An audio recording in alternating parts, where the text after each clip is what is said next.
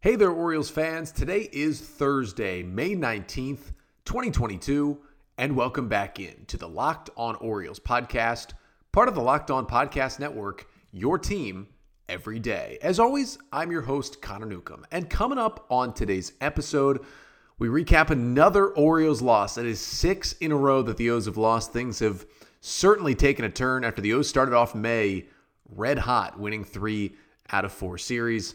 Not the case anymore. They fall 3 to 2 to the Yankees on Wednesday night. I'll get to the five things you need to know from that loss. Then we are joined by John Meoli, the author of Maximizing Playoff Odds, the fantastic newsletter that John does covering the Baltimore Orioles. Of course, he used to cover the O's for the Baltimore Sun. And John is back on this podcast to talk a bit about what it's been like to shift over to the newsletter. We talk about his trip to Bowie on Tuesday night, seeing Gunnar Henderson hit two home runs and what he's seen from Gunnar all season. A little bit about some of the other guys he saw in Bowie on Tuesday, and then some general chat about the Orioles minor leagues and his thoughts on the entire Adley Rutschman promotion situation. But that's all coming up on this episode of the Locked On Orioles podcast.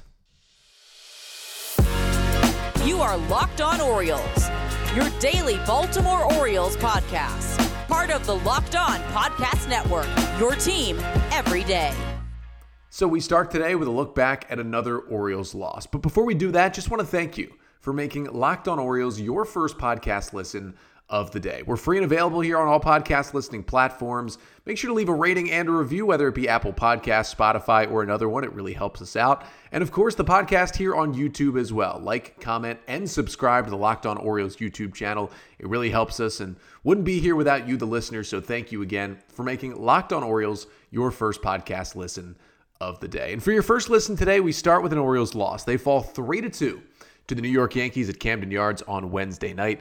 It's the sixth consecutive loss for the Orioles as they now drop to 14 and 24 on the season. First time they have been 10 games under 500 on the year, and they have now officially lost the series, lost the first three of four against the Yankees in this four game set. Now, I'll get to the five things that you need to know from this Orioles loss to the Yankees. And the first thing you need to know Jordan Lyles was on his game and probably just had his best start in an Oriole uniform. Lyles on the day goes seven innings, allowing just three runs, only two of them earned on five hits.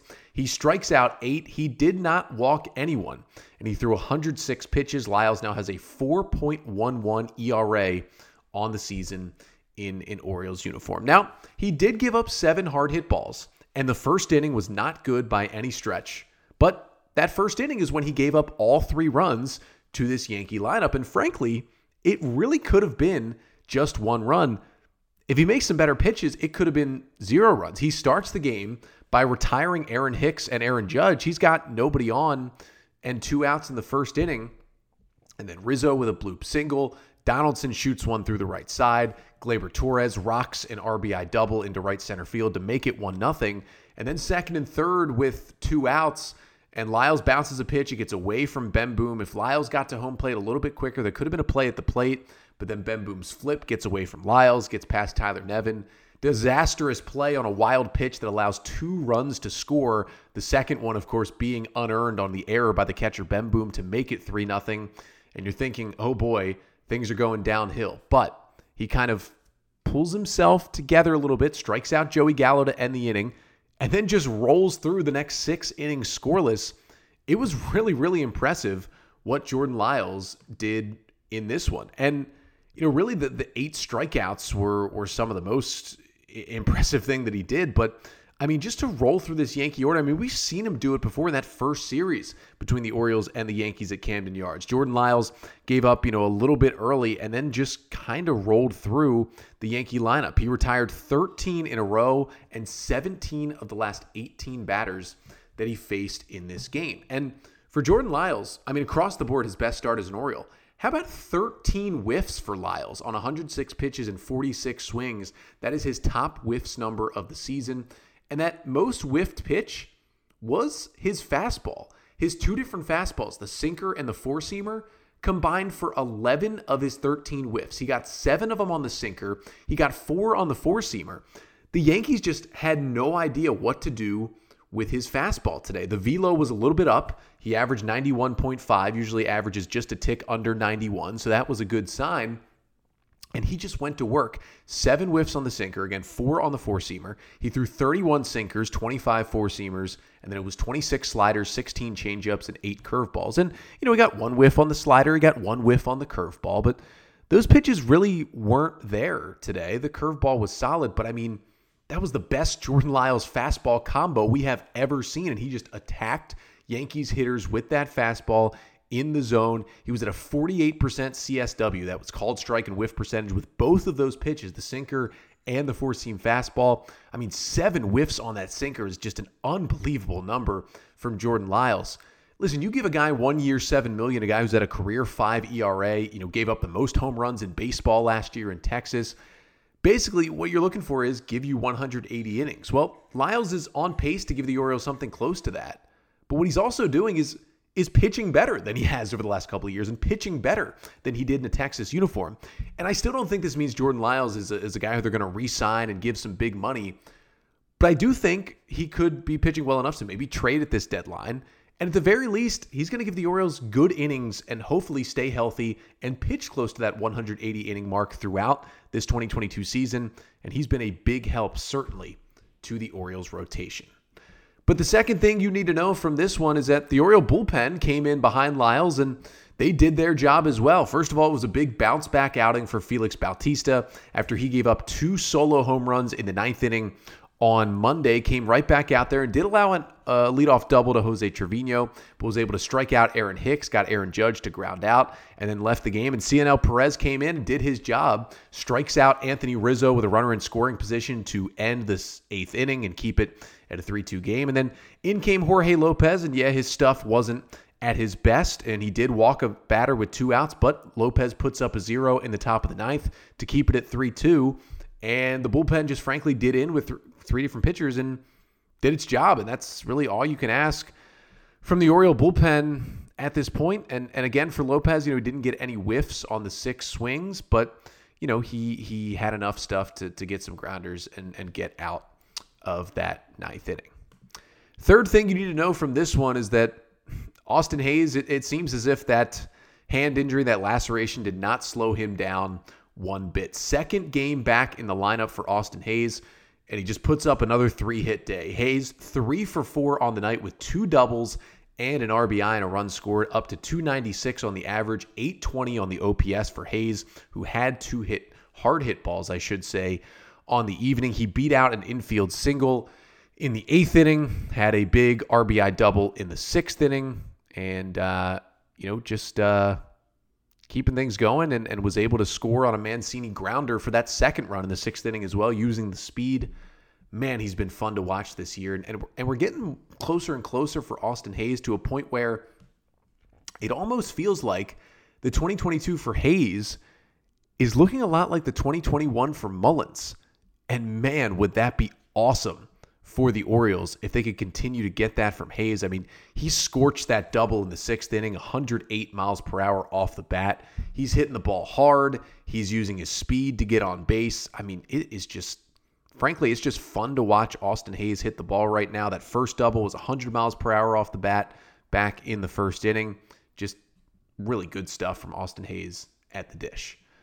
But the fourth thing you need to know is that uh, well, the rest of the Oriole offense didn't quite get it done against Gerrit Cole and Clay Holmes in this one. Yankees only used two pitchers. Cole gave up two runs over seven, and then Holmes pitched the final two innings scoreless to close out a 3 2 Yankee victory.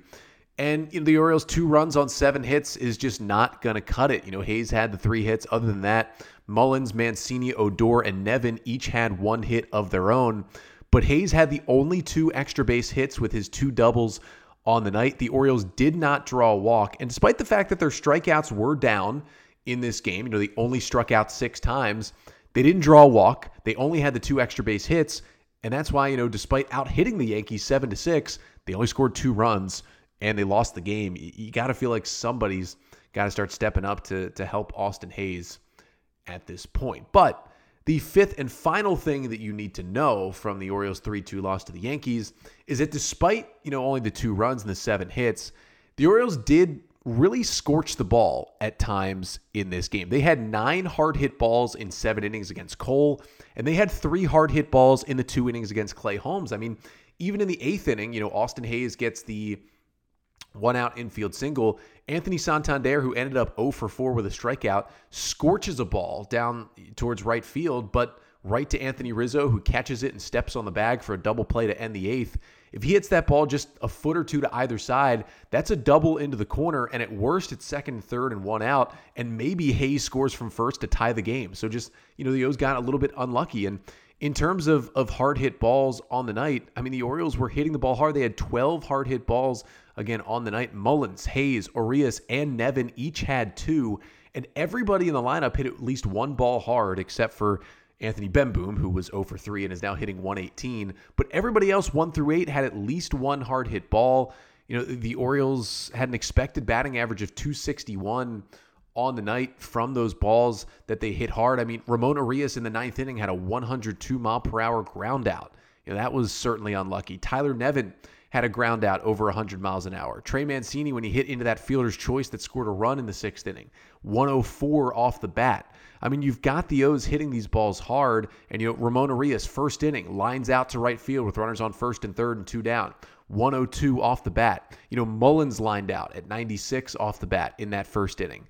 Just some unluckiness. Mateo in the second inning had a line out that was 101 off the bat. I mean, they hit the ball hard in this game, just weren't rewarded, but hopefully that can help them turn the corner, maybe come back and win this uh, Thursday matinee against the Yankees and snap the six game losing streak. But, you know, things aren't going very well at the major league level right now for the Orioles. Again, six losses in a row. But at the minor league level, things have been very, very fun. Adley Rutschman has now homered in back to back nights. Gunnar Henderson has homered in back to back nights. Grayson Rodriguez was unbelievable in his start on Tuesday. There's a lot of good things going on. Colton Cowser homered on Wednesday. I know his start's been a little slow here in 2022, but he was able to hit the ball out of the ballpark. And it's been really fun, and especially in double A, where Gunnar Henderson specifically has been great.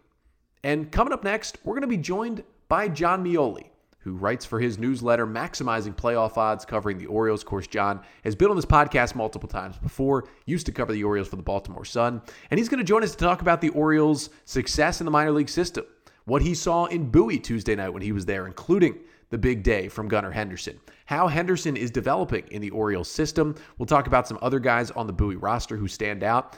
And we'll talk a little bit about Adley Rutschman and John's feelings on how the Orioles are handling his hopefully impending call up to the majors. So that's all coming up next. But first, let's talk about Built Bar, the best tasting protein bar on the market. You know, these bars, they've got 17 grams of protein, just over 200 calories, low in carbs, low in sugars, but high in delicious taste. All these bars covered in 100% real chocolate, great flavors like peanut butter brownie, mint chocolate. You really get it all. But the bars that they have, they're great, but they're not the only product over at built.com. You can also get the built puffs. They are the first ever protein infused marshmallow. If you got a marshmallow covered in 100% real chocolate, infused with protein, a great, healthy, delicious snack for you to have on the run as well. Those built puffs, they are the real deal. Built just continues to put out some amazing products. And if you want to get your hands on these products, head over to built.com. Use the promo code LOCKED15 and you'll get 15% off your order. Again, that is promo code LOCKED15 for 15% off at built.com.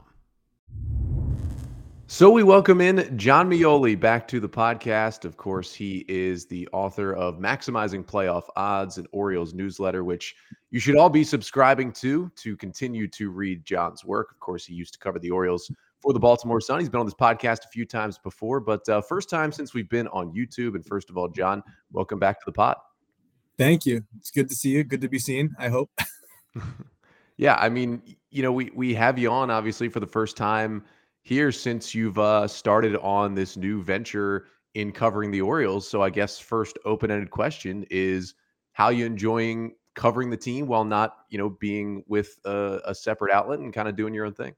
Yeah, yeah, it's been really cool. Um, you know, I, I really enjoyed being the Orioles beat writer for the Sun. It was it, it was a great job when, you know, when I became job and I feel like the way that they allowed, you know, and I, and before that, Ed, Eddie Encina and I to shape the beat into a really cool, you know, modern newspaper beat was awesome. Um, you know, we have a we have an 18 month old daughter though. I couldn't really go back on the road the way that was going to be required this year. I bought a couple years of COVID, but um, but it was time to make a life change. But I really, you know, I felt pretty strongly that I wanted to be a part of what was happening and and be able to tell the stories that I, you know, enjoyed telling the most. So that's basically what I've been doing. I feel a little disconnected from the big league team. not gonna lie, I've only been out to Camden Yards a couple times this year. I have a couple days carved out in the week where I could go and and you know go see a baseball game. So I have to kind of choose my spots whether I want to be in Bowie or Baltimore, or Aberdeen or Baltimore.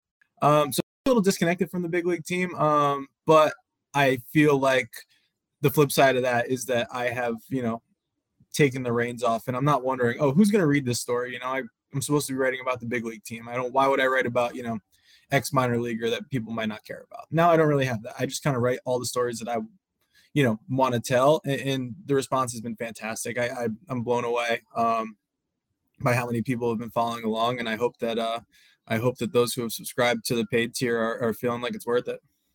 Yeah, and, and, it gives you the freedom to write what you want to write about, and and you know, you know, people who are paying for this are waiting for whatever you're going to give them and, they are going to read it. And you know we have you on because i know you were in bowie on tuesday night and uh, you know it just so happens you got to see gunnar henderson go yeah. twice. So i want to just start with what you saw in front of you. You know he, he jumped the average over 300 and the ops over a thousand with that game on tuesday night. He's the youngest player on the field pretty much every time he goes out there. Like at what point you know do you think Gunnar Henderson is you know really on his progression right now because he's hitting well in double A and you know the murmurs of when's he going to triple A I think have already started. Yeah, they, they definitely have um it's it's really impressive. You know, I know the Orioles from, from the time they got him at the alt site um in, in 2020 and really started putting their hands around what this what this, you know, young player was. They were really impressed just by his like aptitude work ethic and the way that he is able to absorb whatever challenges are being thrown at him.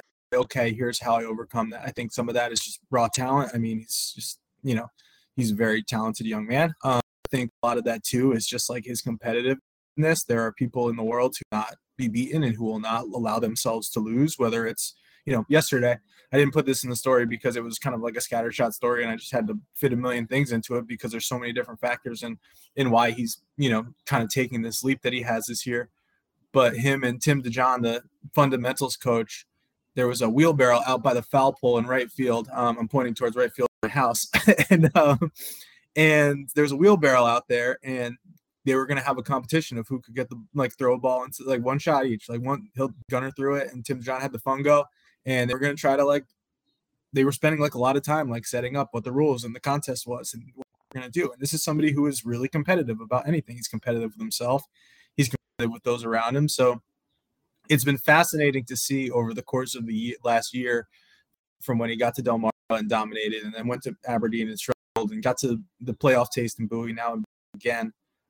Just how he has internalized the things that have happened to him how he's pitched how he's performed how he's felt about how he's performed, and just use that to say, okay, what do I need to do better? Um, he went home and realized he was struggling with high fastballs, so he just hit against you know a pitching machine with Rise all all winter. He he um, he wanted to feel a little more comfortable in the box, so he changed. He used to be so he used to just literally stand dead still until you know he decided to swing, and that's that worked. You know, he did well with it to an extent, but but now he has a little rhythm in his he just he's he's always trying to find ways to to improve what he needs to improve on, which is a very basic thing to say, but I think that the level with which it works for him is really, really impressive. And that probably has something to do with the fact that he's so young. You know, this, this is a growth period of somebody's life. When you're 20 years old and, and, you're applying yourself something every day, you're going to learn a lot and you're going to learn quickly. So a long answer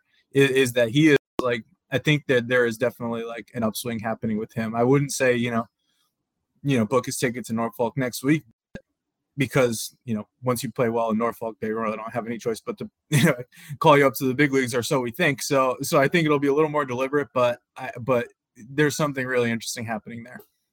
Yeah, and he continues this kind of small trend where you know, I think everyone who has seen the Orioles' first round picks under Mike Elias saying, oh, you know, he's going college bats no matter what, and he's only picking college players. But the Orioles have picked and chosen their spots in terms of drafting high school guys. And it has really worked out. I mean, obviously, it worked out for Dan Duquette getting DL Hall and Grayson Rodriguez out of high school, yeah. but to get Gunnar Henderson and to get Coby Mayo, obviously, and and you know, we're finally seeing Carter Baumler get back on the field and he's pitching in the FCL. Yeah, they're not taking a lot of high school guys, but you know, when they go after a Creed Willems, a Gunnar Henderson, a Coby Mayo, it seems to work out. And it seems like, you know, at least in that part of the process, they are really good at identifying the right high school fit for them. And, and Henderson seemed to be a guy who was certainly a top end of the first round talent, and they were able to get him, you know, in that uh, in that second round, I think, or that competitive balance round at the end of the first. Yeah, yeah. He so he fell to them, and and I was doing a story on David, David Jennings, the scout, who who is that he's that Alabama, like you know, South. I, I guess you call it. It's not really like Florida or Georgia, but like all the rest of the South basically from that area where Gunnar Henderson was was coming up. And I asked Gunnar when I was doing the story if he had any, you know, experience with him, like any funny stories to tell. And he basically said he like filled out a questionnaire for him and and that was it. The Orioles kind of just had this player fall into their lap. And, you know, I think that there's a lot of I think there's a lot of reasons why they took him. It's not like they were like, oh, this guy's famous and he should have gone 20 picks ago. Let's take him. It's not like uh, you know, they've done that before too. And uh and it hasn't worked out in other uh in other iterations of the draft. But but this player, you know, this player came to them. I think that you're exactly right. It's something I've been thinking about a lot as this draft is coming up with like, oh, the Orioles are have such a reputation for taking these college bats and you know it's you know quick to the and and more reliable data and you have more sample size to project out from. But even add, you know, Darell Hernaiz to this list, there haven't really been a ton of there haven't really been I guess you could say any misses on like the high school draftees that they've signed and and that is really I think going to be a factor as they're making their their choices. There's a lot of things that go into this. You know, we talked about Hernaiz. I believe Gunnar Henderson as well was pretty young for his draft class. Um, so I think there's there's an aspect of that when you're talking about high school draftees where if they have if they're you know a young 18 you're getting basically a full extra year of that development time in those peak development years that I was talking about with Gunnar Henderson. So I think there's something to that. But you're absolutely right. This is not, you know, I think they've done they generally just know what they're looking for in hitters. Um, and I think it might be harder to believe what you're seeing when you're talking about a high school kid who has XM showcase, you know, data and batted ball data and everything like that. But but they're picking their spots with it, and and I think it's it's been really effective. Yeah, I think you know the Gunnar Henderson success so far, and a guy like Coby Mayo shows you that the Orioles just aren't going to, you know, definitely take a, a Brooks Lee with the first pick here in a couple months. Like Termarr Johnson, Elijah Green, you know, Druw Jones, they are all certainly uh, in play for the Orioles. But we'll get back to chatting those minor leagues with John Meoli in just a second. But first, got to tell you about betonline.ag. That's the one stop shop for all of your sports wagering needs. And betonline net. That's where you can go to get all the odds for all the games, not just Major League Baseball, but of course the NBA playoffs into the Eastern and Western Conference Finals and the NHL playoffs into the second round as well, getting going. WNBA season starting up here as well, and a whole lot of golf, including a major this weekend, and you can get all the odds at betonline.net. But you can also log on and, and check the score to keep up with your bets. You can check out news, injury news as well to make you the smartest gambler. And you can also listen to podcasts just like this one. So head over to betonline.net where the game starts.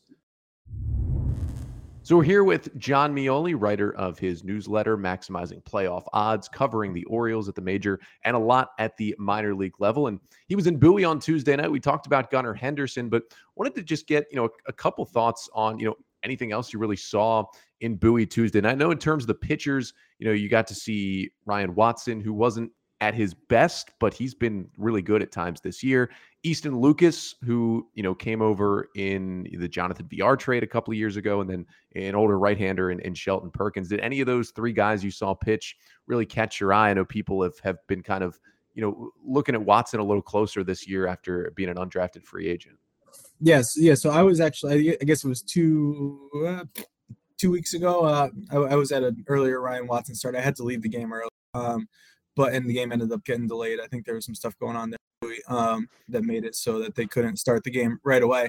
And um, I saw a little there, and and it was similar to this one where it was just you know a lot of batted balls, a lot of you know a lot of you know 50-50 could have been an out, could have been a hit. He has a good pitch mix. Um, I, I was asking someone about him before that game, and and they mentioned that you know the, the Orioles had let him go back to a more natural arm slot, something that felt a little more comfortable to him, and he ticked up you know pretty significantly. He was like an 89, 91 you know guy in 2021, and coming off of you know a COVID year and being a senior sign, like that's that's probably to be expected. I think they were expecting a lot of guys to have that up, but this year he was averaging 90. And some of that was out of the pen. It was like longer release. It was sitting like 92, 94 yesterday. So I think that's something that's interesting. But but there might be more of a there if he's able to just go out there and and and and air it out for an inning or two, something shorter. Um, but he was definitely someone that you know I, I, was interested to see, and I'm still you know interested to follow. When I was talking to some of the scouts that I know who who had seen him earlier before the the looks that I got there, you know, one of them just straight up said he's a beast, and this guy is not somebody who, you know, throws throws compliments like that around around um, you know lightly. So so it was definitely interesting to see to see him. Um, that pitching staff obviously has been pretty pretty.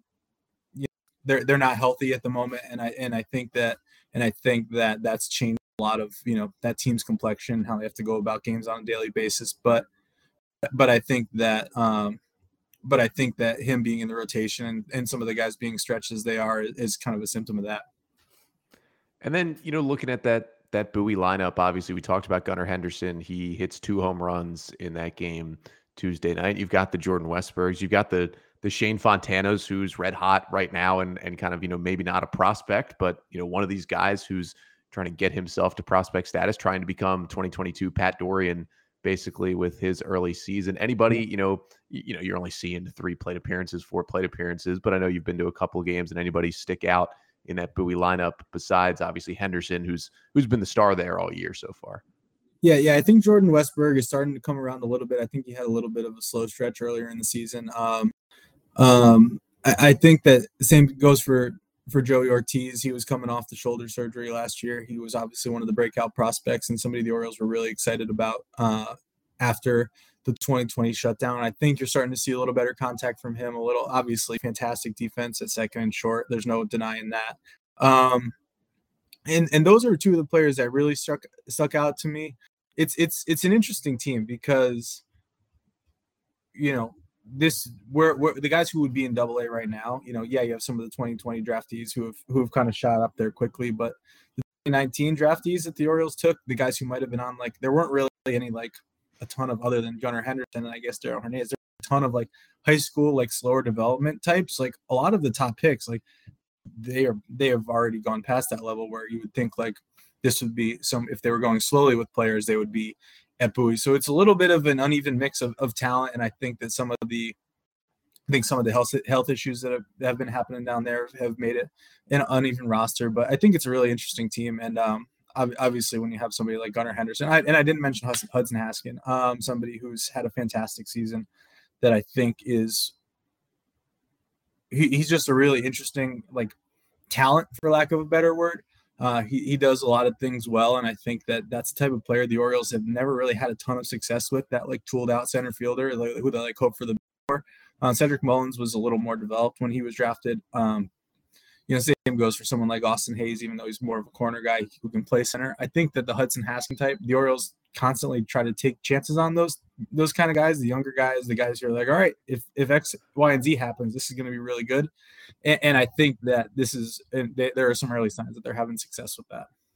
Yeah, they, they did it again uh, with Reed Trimble as well, who obviously has been out for most of the season, but he's uh, he's back in the lineup in the FCL, trying to get his way back. Just a tooled up, younger outfielder who can play all three positions, and they're excited about. And and hopefully, you know, one of these guys can hit, and they can add him to the uh, the, great slew of outfielders they've got in the system. But John, while I have you here, last thing, you know, this is obviously the word of the week in Birdland is when are we going to see Adley Rutschman? And I know you don't have somebody in your ear telling you uh, exactly when we're going to, but I was just wondering if you had any thoughts about you know where the Orioles are at with Rutschman now because he's clearly he's done with rehab. I mean, he's back to AAA. He's back to the level he was at, and he seems to be healthy. And you know, he homered on Tuesday night in Norfolk, and Orioles fans are hoping that that maybe Friday is the day that he comes up. But I was wondering if you had just any thoughts on how you know the O's are handling it now that he seems to be fully healthy and is still in AAA Norfolk. Yeah, I mean they, they might have made they might have made a terrible mistake by even suggesting that he needed to uh, you know do something performance wise to to get himself to the leagues because I, I, I feel like Adley Rutschman's the type of who could be like, all right, you, you, need me to hit? Like I could hit. You you told me to be patient for three years and I've been patient. Now you need me to hit. All right, I'll hit. Um, but but I think that it's it's just really tough. It's really a tough, not development. I don't. Even, it's it's just kind of unfortunate that like something that is going to be a transformative moment for this franchise and for the fan base and for the major league team and the farm system. All these guys who have been, you know, had this guy Adley Rush, even though he's their peer and he's their friend, help as a paragon of pretty much everything that they want to do, whether it's how to go at bats, how to control the strike zone, how to go about your business every day. Him and see how he goes about his business, and they know that because of the talent he has, that's what they should be doing. Um, they know esteem Adley Rutschman is then that's what they should be doing. This is a big moment for everybody. And does it really matter over the course of you know, a rebuild that's going on for three, four, or many years, and a team that hopes to be successful um, through what they've done over those last couple years, decade, maybe does do two, three, four does matter? Does a week matter? Not really, but why does it have to be such a why does it have to be this thing? Why does it have to be people screaming on the radio and like and like tis tis for saying he's not ready yet, or or saying you know tis tissing the Orioles for saying that he should be up by now. It's, it's just it's just really like why this why is there's so many things that that warrant that when it comes to the Orioles and their rebuild, and there are so many things that have deservedly, you know, become these, you know, flashpoints for whatever you think about the Orioles and what they're doing. And some of them are legitimate and some of them are completely legitimate. And this one's just unnecessary. Like this doesn't need to be like this. This is whenever it happens, it's going to be a it's going to be like a transformative day. Like I said. So why why does it have to be that there's all this like why does it have to be that there's a discourse about it? You know, and, and that's not to say that shouldn't happen. Like this is all anybody could think about um, you know, the team was playing well. People had that date circled on the calendar. All of a sudden, a couple guys get hurt. Uh, team stop, you know, team stops hitting, and there's no Adley Rutschman, and everyone's kind of like, "What the heck?" And that's silly. Like nobody from the Orioles like told people to buy tickets for Monday. Like, but that's what common sense dictated, and it's just not what happened. And whether that's the right or wrong thing is not really for me to say. I just don't understand I just don't understand what is being gained and whether it's worth it to have this be the energy and the atmosphere around Adley Rutschman's potential major league debut. Yeah, I think it's going to end up being unfortunate that, you know, if it does come Friday, if it does come on the road, if it does come next homestand, whatever it may be, then it's almost going to be like a finally slash relief feeling as much as it will be a let's rejoice, go to the ballpark, like he's here feeling. And again, it it was a made up date by a lot of people Monday night. Like that was yeah. never hinted at. It was more of a people doing some mental math and feeling like that was the date. But that's where we are, and, and hopefully we do get to see him this week. But John, thank you so much for joining us once again. Uh, before you go, let everybody know uh, where they can check out your writing and how they can subscribe to the newsletter. Yeah, so I'm putting everything out on Twitter. Obviously, still uh, trying not to tweet as much as as, as I used to. is going pretty well. And uh, you can also subscribe at jonmeoli.substack.com. There's one free article every week um, for everybody, and there's paid tier. We're doing two or three on top of that. Um, it's going to be a big week, um, not only for hopefully what we just talked about, but uh, you know, in terms of all the affiliates being home and and being able to go and pick up some stories, you know, everywhere and get myself going. It, again, it's going to be. Uh, I'm excited. I think there's going to be some cool stories coming out of this. Well, thanks, John, so much for joining us. And uh, I know the great writing will continue over at the newsletter. That is over at Substack, and you can uh, subscribe to that and uh, support John's work as he continues to cover the Orioles. So that has been John Meoli of Maximizing Playoff Odds, the newsletter covering the O's. We'll be back with another episode on Friday. Hopefully, we'll be talking about Adley Rutschman's impending debut, but we will see. But this has been the Locked On Orioles podcast, part of the Locked On Podcast Network, your team every day.